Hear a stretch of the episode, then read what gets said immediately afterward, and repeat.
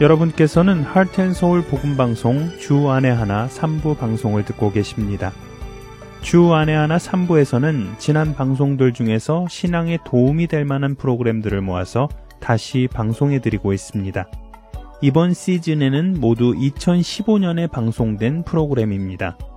시편 23편을 목자의 시선에서 바라본 여호와는 나의 목자시니와 예수님의 첫 설교 산상수훈 그리고 순교자의 이야기인 세상이 감당할 수 없는 사람들이 준비되어 있습니다. 먼저 여호와는 나의 목자시니 이어드립니다.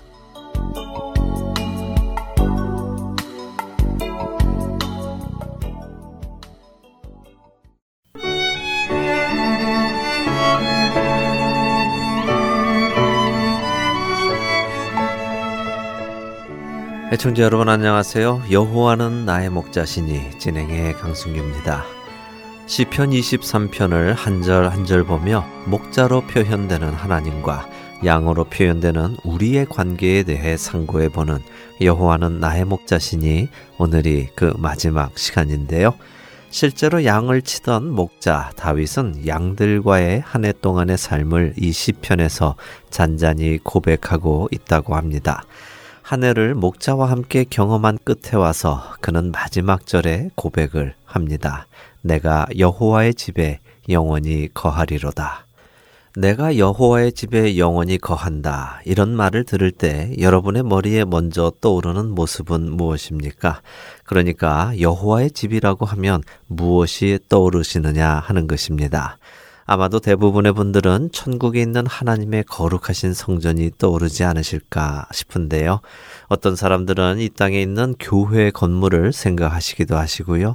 또 어떤 분들은 예루살렘 성전이 생각나신다고 하시기도 하는데요. 물론 다 맞는 말입니다. 하지만 여호와의 집에는 이런 장소적인 개념만이 있는 것은 아닙니다. 이것을 넘어서는 개념도 있지요. 무엇일까요? 혹시 여러분들 이런 말을 종종 사용해 보셨습니까? 야, 너희 집은 이렇게 해 먹는구나. 우리 집은 그렇게 안 해 먹는데. 이와 비슷한 의미로 많은 말을 하지요. 너희 집은 그렇게 하네. 우리 집은 이렇게 하는데. 너희 집은 참 화목한 것 같아. 우리 집은 그렇지 못한데. 라고요. 제가 여러분께 무슨 말씀을 드리려는지 아시겠지요? 그렇습니다. 우리가 집이라는 단어를 이런 식으로 표현을 하면 집은 꼭 장소적인 혹은 건물적인 표현만을 의미하는 것은 아닙니다. 집은 곧 그 가족을 이야기하고 가족의 구성원을 이야기하기도 합니다. 실제로 이 시편 23편 6절에서 여호와의 집에 사용된 집이라는 단어는요. 바이트라는 히브리어로 장막, 왕궁, 요새, 성전을 나타내기도 하지만 거주지, 가족, 자손을 뜻하기도 합니다. 우리가 지금 함께 나눈 시편 23편을 한번 쭉 다시 생각해 본다면 과연 자신을 양이라 생각하는 다윗은 여호와 하나님의 성전에 거하겠다고 고백하는 것처럼 들리십니까? 아니면 내가 여호와의 가족으로 그분 안에 영원히 거하겠다라는 고백처럼 들리십니까? 그렇습니다. 분명 그분 안에 그분의 자녀로 그분의 가족으로 나는 영원히 거하겠다라고 고백하는 것이지요. 왜냐하면 이 시편 23편에 장소적인 집에 대한 이야기가 나오는 것이 아니라 계속해서 푸른 초장, 실만한 물가, 사망의 음침한 골짜기 등을 다니고 있기 때문입니다. 그렇다면 어떤 양이 이런 고백, 그러니까 내가 이 목자의 가족으로 영원히 거할 것이다 라고 고백할 수 있을까요? 이런 고백은 나는 지금 이 목자의 가족이 되었다는 것에 또한 이 가족으로 살아가는 것에 너무도 만족하고 있고 결코 떠나지 않고 싶다는 의미일 텐데요. 이런 고백을 할 수 있는 양은 그 모든 것을 경험해 본 양이어야만 할 것입니다. 양과 목자를 쓴 필립 켈러는 이 부분을 이렇게 표현합니다. 이것은 마치 그가 드디어 집에 다시 돌아와 울타리 저편에 보다 덜 행복한 이웃 양에게 자랑하는 것과도 같다. 그는 자기가 지내온 놀라웠던 한 해와 주인에 대한 완전한 신뢰에 대해 자랑하고 있다라고요. 상상이 가십니까? 가을과 겨울을 목자의 보살핌 속에 건강하게 잘 지내고 황금기인 봄과 여름을 산 높은 곳에 있는 풍부한 환경 속에서 모든 벌레들과 병들에게서도 지킴을 받고 풍족함을 경험한 후에 이제 다시 가을과 겨울을 지내기 위해 내려온 양. 한 해 동안 목자의 완벽한 보호함과 인도함을 경험한 그 양이 다른 목자를 주인으로 둔 양에게 와서 자신의 목자를 자랑하는 그 모습 말입니다.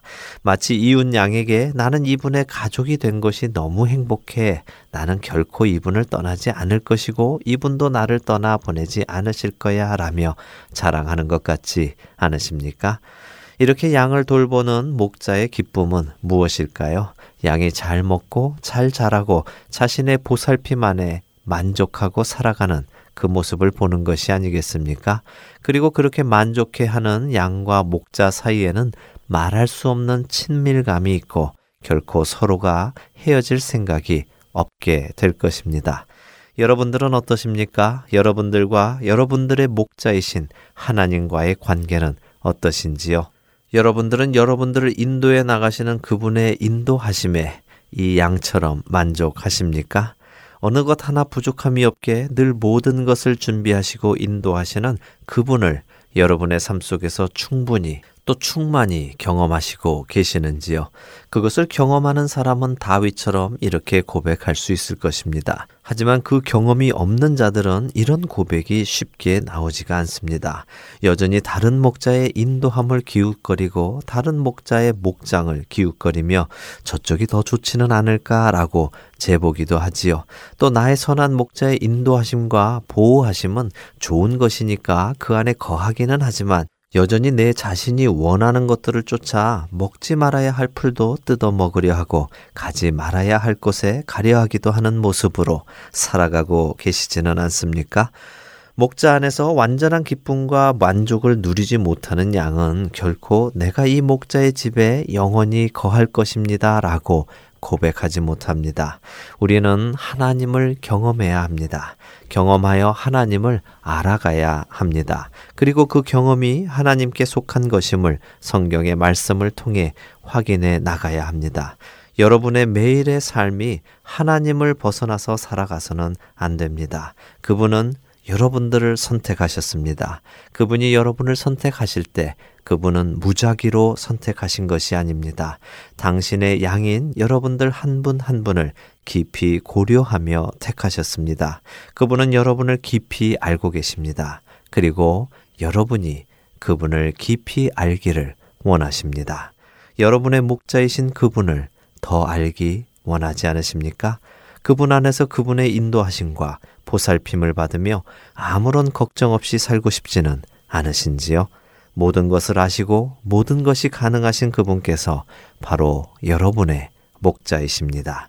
그분이 여러분들을 택하셨고 여러분들을 당신의 푸른 초장으로 인도해 나가십니다. 그분을 전적으로 믿고 따르시는 저와 여러분이 되시기를 간절히 소원합니다. 그리하여 다윗의 20편, 23편 고백이 다윗의 고백뿐 아니라 저와 여러분의 참된 고백이 될 수 있기를 바랍니다. 여호와는 나의 목자시니 내게 부족함이 없으리로다. 그가 나를 푸른 풀밭에 누이시며 쉴만한 물가로 인도하시는도다.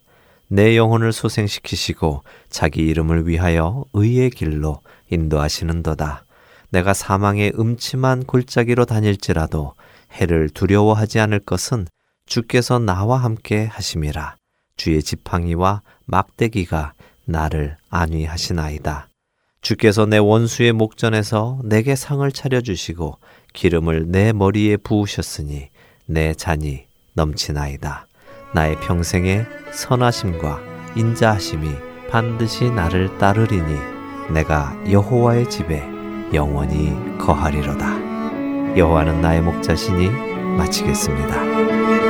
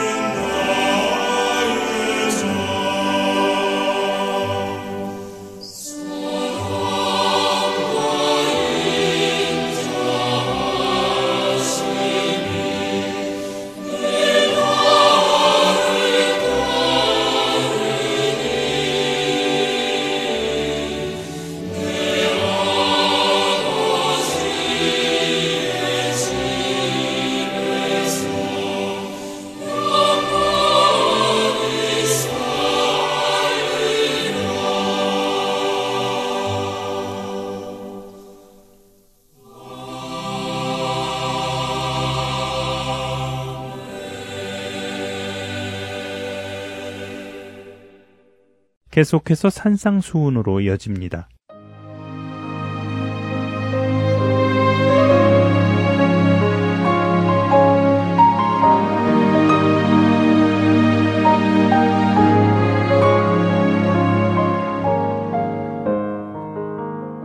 할텐 서울 복음방송 애청자 여러분 안녕하세요.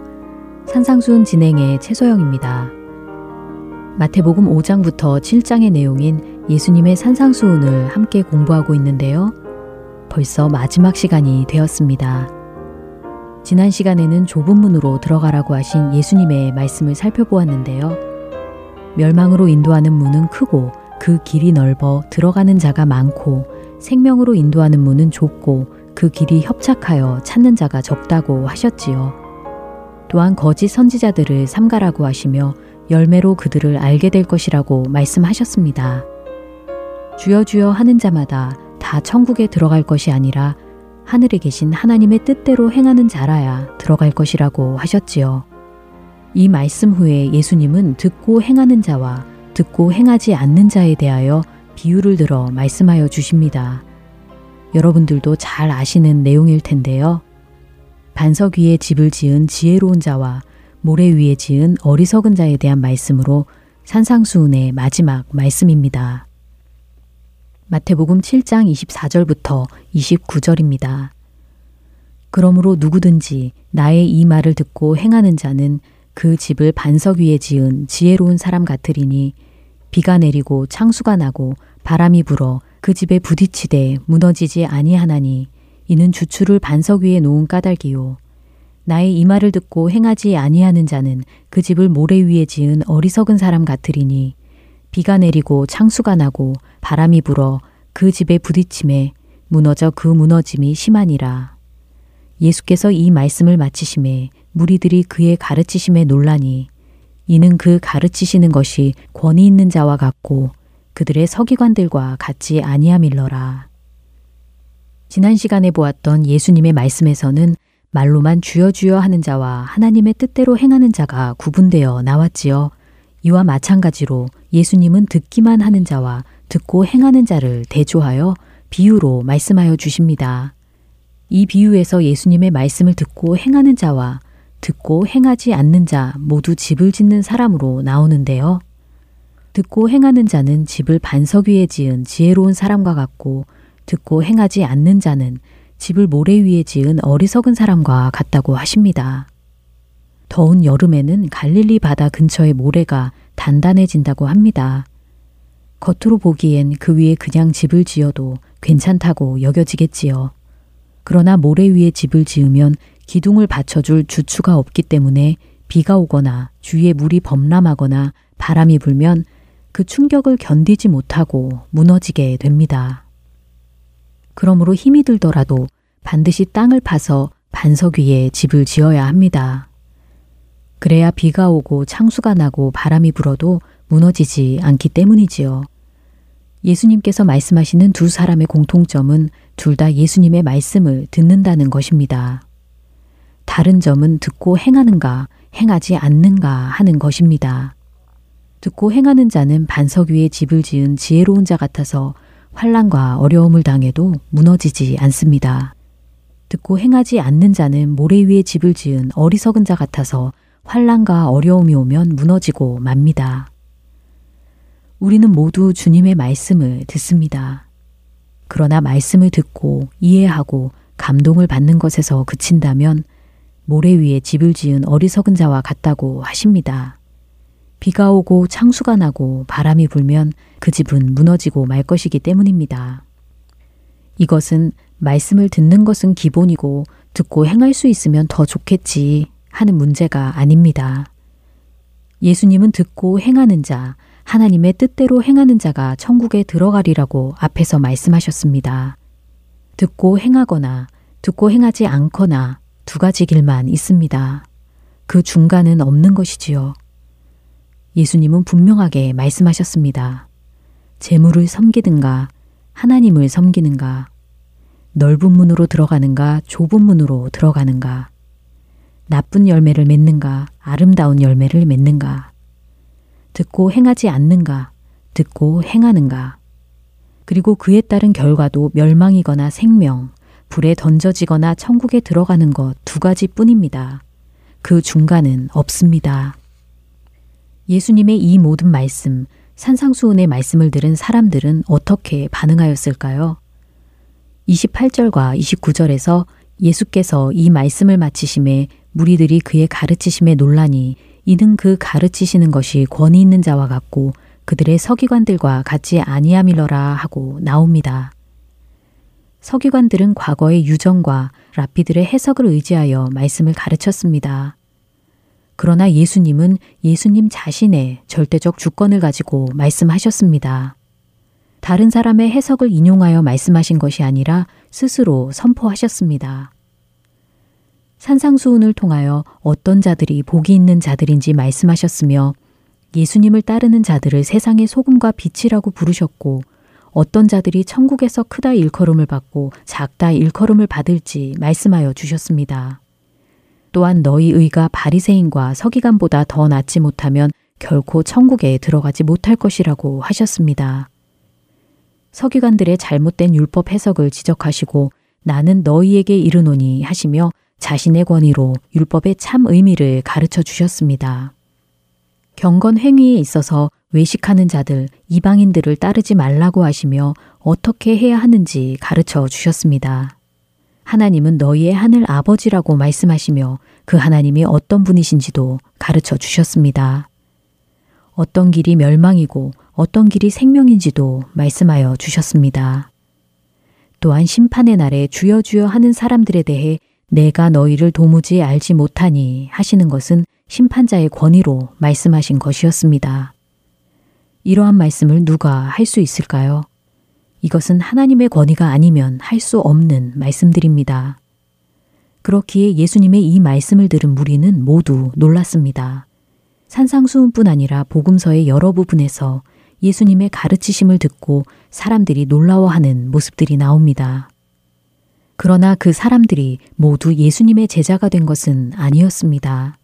말씀을 듣고 말씀대로 살기로 작정하고 예수님을 따르는 자들도 있었을 것이고 말씀을 듣고 놀라워했지만 그냥 듣는 것에 그친 자들도 있었을 것입니다.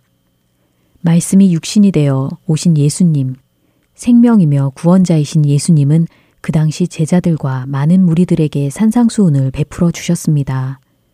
그리고 2000년이 지난 지금 예수님은 우리에게 동일한 말씀을 베풀어 주십니다. 하나님의 다스림을 받는 천국 백성들의 성품과 삶이 어떠해야 하는지 가르쳐 주십니다. 세상에 살지만 이 세상과 구별되어야 한다고 하십니다. 이 세상이나 이방인들이나 외식하는 자들의 모습을 따르지 말고 하나님의 온전하심과 같이 너희도 온전하라고 하십니다. 생명으로 인도하는 좁은 문으로 들어가라고 말씀하십니다. 여러분들은 예수님의 이 말씀을 듣고 어떻게 반응하고 계신가요? 말씀을 행하기엔 너무 부담스러워 듣기만 할 것인가요? 아니면 말씀대로 살기 위해 매 순간 성령의 도우심을 구하며 예수님을 따르고 계신가요? 예수님은 우리에게 나의 멍에를 메고 내게 배우라. 그리하면 너희 마음이 쉼을 얻으리니 이는 내 멍에는 쉽고 내 짐은 가벼움이라 하고 말씀하십니다. 요한일서 5장 3절에서는 하나님을 사랑하는 것은 이것이니 우리가 그의 계명들을 지키는 것이라 그의 계명들은 무거운 것이 아니로다 하고 말씀하십니다. 예수님의 말씀대로 행하고 하나님의 뜻대로 사는 것은 우리의 힘으로 할 수 없는 것입니다. 그러나 우리의 판단과 능력을 내려놓고 내 멍에는 쉽고 내 짐은 가볍다고 하신 예수님의 말씀 앞에 믿음으로 순종해야 할 것입니다. 산상수훈을 마치며 세상에 살지만 세상을 따르지 않고 하나님의 다스림을 받는 천국 백성의 합당한 모습으로 살아가는 저와 여러분 되시길 간절히 기도합니다. 여러분 안녕히 계세요.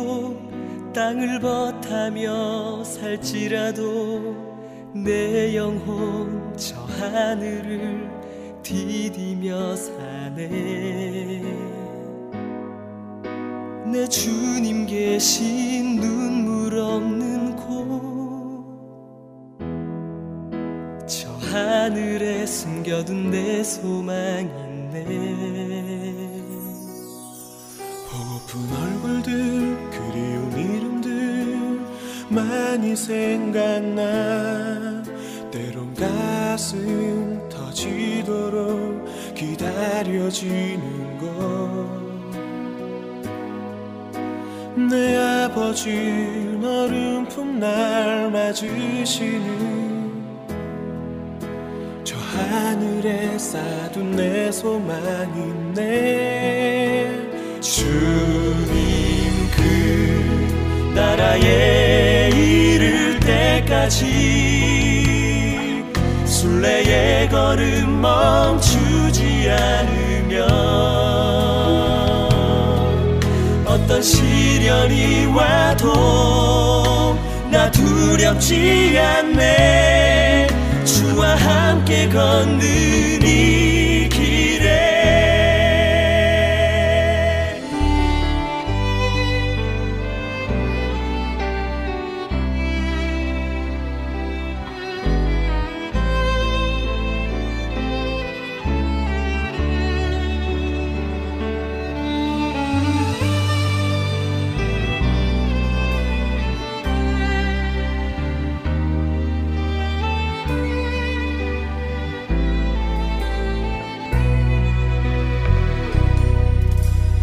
지금은 비록 땅을 벗하며 살지라도 내 영혼 저 하늘을 디디며 사네.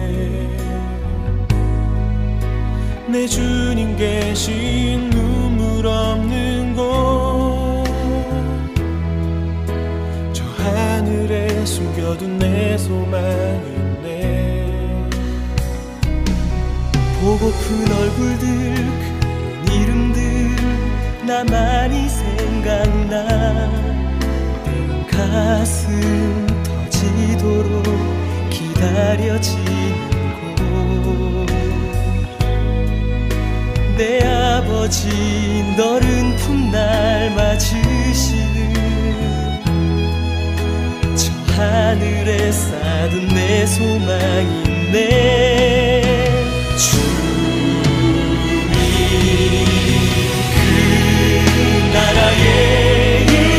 때까지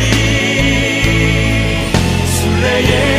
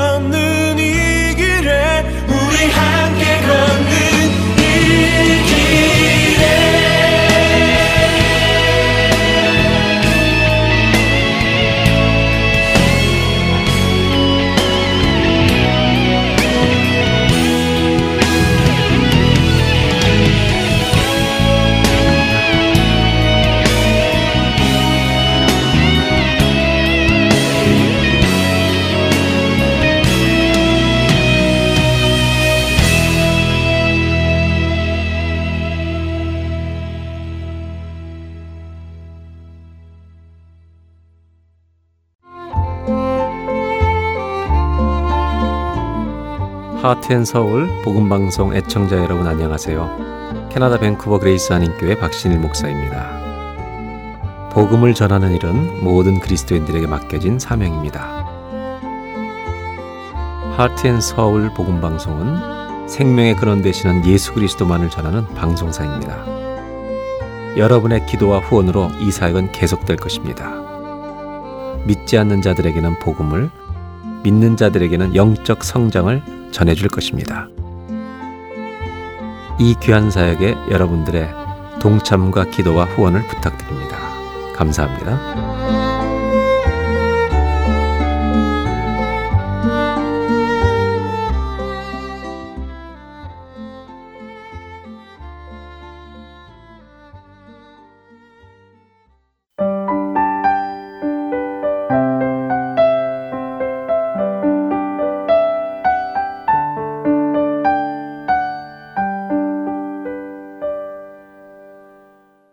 이어서 세상이 감당할 수 없는 사람들 함께 들으시겠습니다.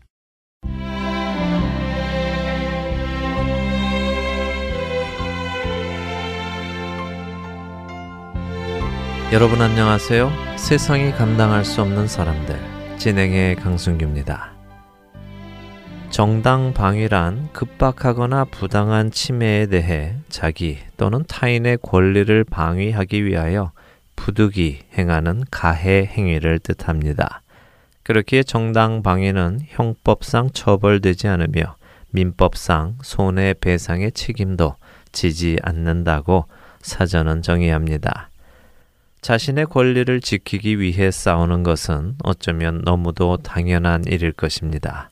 어느 누구도 그것을 잘못된 일이라고 말하지는 않습니다.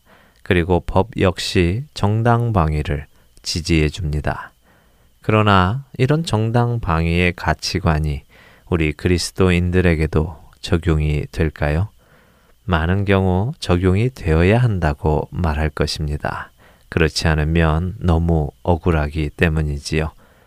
누군가 나와 내 가족이 그리스도를 따르기 때문에 생명에 위협을 주는 공격을 해온다면 우리는 그 공격에 대항하여 스스로를 지켜야 할까요? 혹시 생각해 보셨는지요? 실제로 어떤 사람들은 우리의 권리는 우리가 지켜야 한다고 해서 싸울 준비를 하기도 합니다. 더구나 요즘은 말세가 다가온다며 각종 무기를 준비해 자신과 가족들의 생명을 지켜야 한다고 주장하는 사람들도 있습니다. 그러나 우리가 그동안 이 프로그램 세상이 감당할 수 없는 사람들에서 나누어 왔던 순교자들의 이야기를 본다면 또한 성경 속의 제자들을 본다면 그리고 이 모든 일을 시작하신 예수님을 본다면 과연 정당 방위라는 말이 우리에게도 적용이 될런지요? 예수님께서는 천지의 모든 권세를 지니신 왕 중의 왕이셨습니다. 그러나 그분은 그 권세를 쓰시지 않으셨습니다. 오히려 그분은 유대인들의 손에 잡혀 이방인의 손에 넘겨져 십자가에서 아무런 정당 방위의 행위를 하지 않으시고 이사야서 53장 7절의 말씀 그대로 곤욕을 당하여 괴로울 때에도 그 입을 열지 않으셨고 마치 도수장에 끌려가는 어린 양과 털 깎는 자 앞에서 잠잠한 양같이 그의 입을 열지 않으시며 십자가에서 죽으셨습니다. 예수님의 제자들은 어땠을까요? 예수님 당시에 제자라는 단어 마데테스는 단순히 지식의 습득만을 하는 사람을 의미하지는 않았습니다. 제자는 스승에게 소속되어 스승의 모든 지식과 경험을 실제적으로 또한 이론적으로 습득하여 스승의 철학과 행동까지도 그대로 답습함으로 스승과 똑같은 사람이 되는 것을 뜻했습니다. 그렇게 되기 위해 제자들은 집을 떠나 스승과 숙식을 하고 그의 종이 되어 전적인 스승의 권위 아래에 순종하며 배웠지요. 이렇게 스승에게 배운 제자는 스승을 만나보지 못한 다른 사람에게 스승의 모든 것을 마치 스승이 전해주는 것처럼 그대로 전해 주어야 했습니다.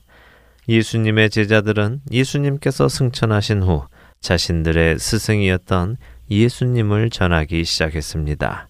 제자들은 자신들의 말로 자신들의 행동과 삶으로 예수 그리스도를 증거했습니다. 더욱 놀라운 것은 제자들은 예수님의 삶만을 따라하지 않았다는 것입니다. 그들은 죽음까지 예수님을 따라갔습니다. 오늘 세상이 감당할 수 없는 사람들에서는 예수님의 뒤를 따라갔던 제자들의 마지막을 나누어 보겠습니다.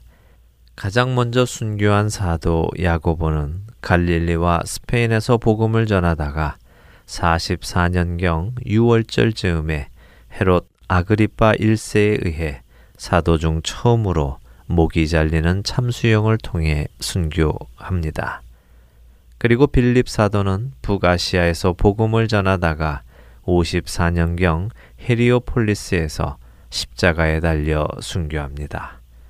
세리였던 마테는 예수님의 제자가 되어 마태의 복음을 집필했고 파티아와 이디오피아에서 사역하다 60년경 나바다의 길거리에서 창에 찔려 순교합니다. 베드로의 형제 안드레는 아시아의 많은 나라의 복음을 전하다 70년경 그리스 에데사 지방에서 땅에 누인 십자가에 매달린 채 못과 창으로 찔려 순교했습니다.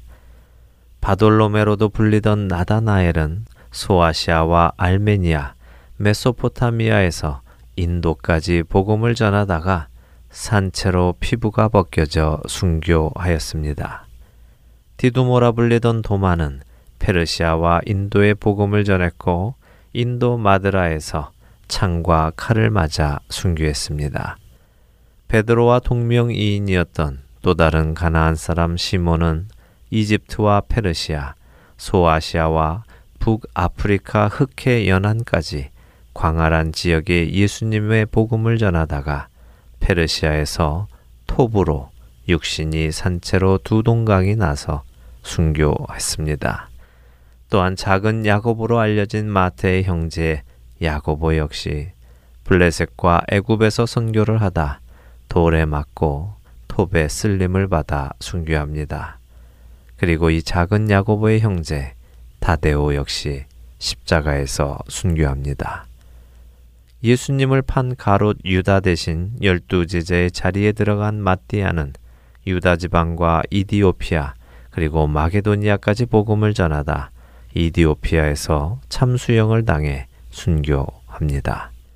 그 외에도 십자가에 거꾸로 달려 순교한 베드로와 목이 잘려 죽은 바울의 순교 이야기는 이미 잘 알려져 있습니다.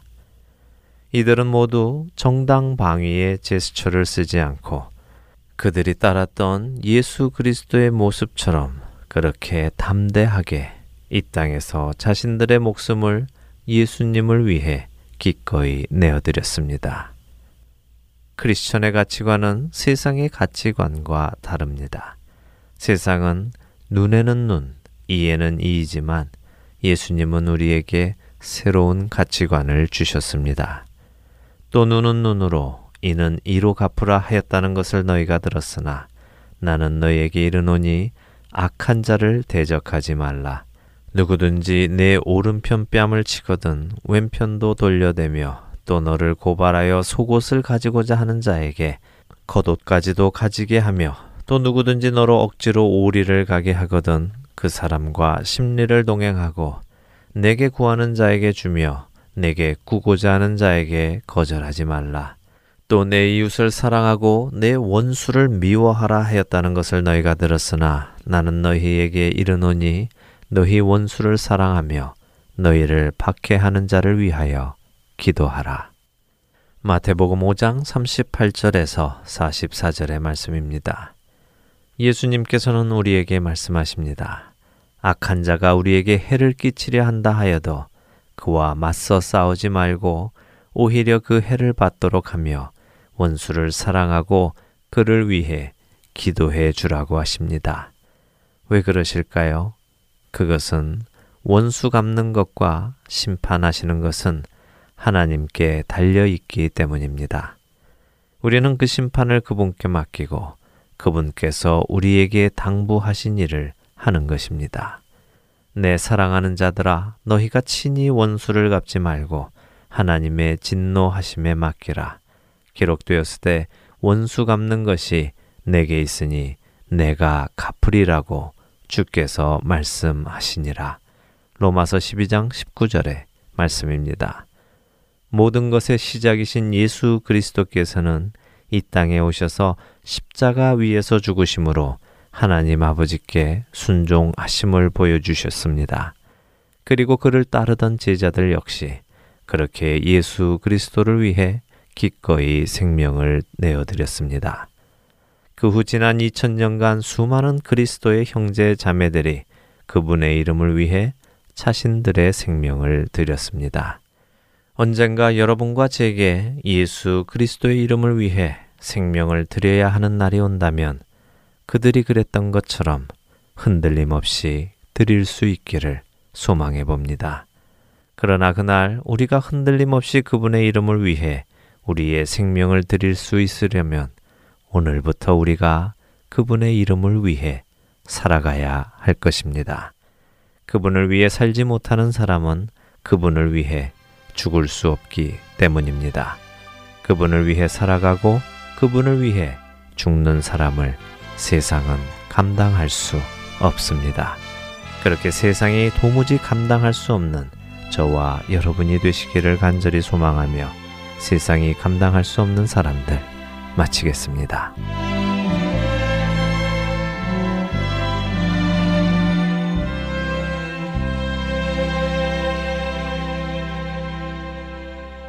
이 땅에 오직 주밖에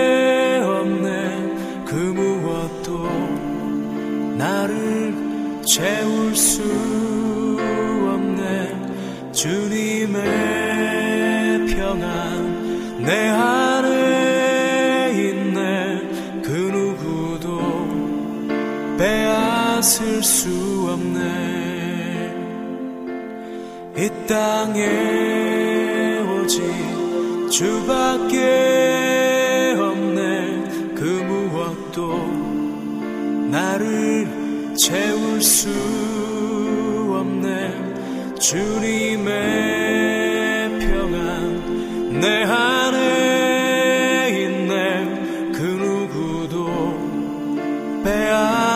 수 없네. 세상은 변해가고 소망은 힘을 잃어도 변함없이 붙드시는 그 구원의 손길. 폭풍이 몰려와도 두려움 물러가네. 우리 위에 싸우시는 그 손을 의지해. 음, 이 세상 어디에서 평안을 찾을 수 있나? 목숨까지 내어주실 그 깊은 사랑을 우리가 바래왔고 꿈꾸어왔던 미래가 그 한없는 사랑 안에서 열리고 있네 yeah.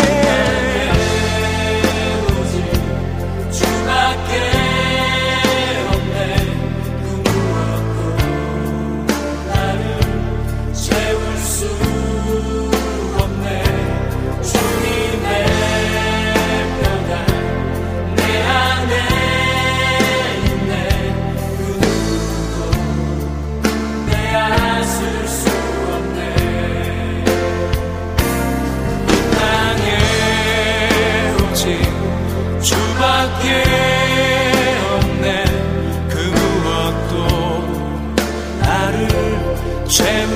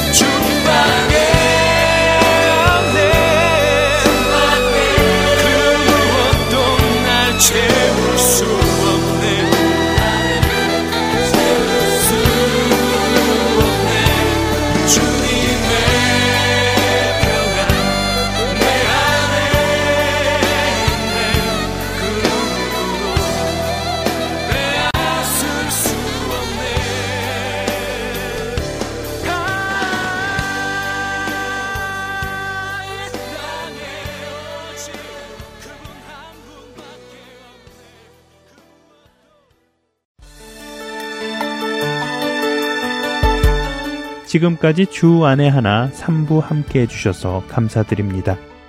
방송을 더 듣고 싶으신 분들은 홈페이지 www.heartandsoul.org에서 특별 방송을 클릭하셔서 들으실 수 있습니다.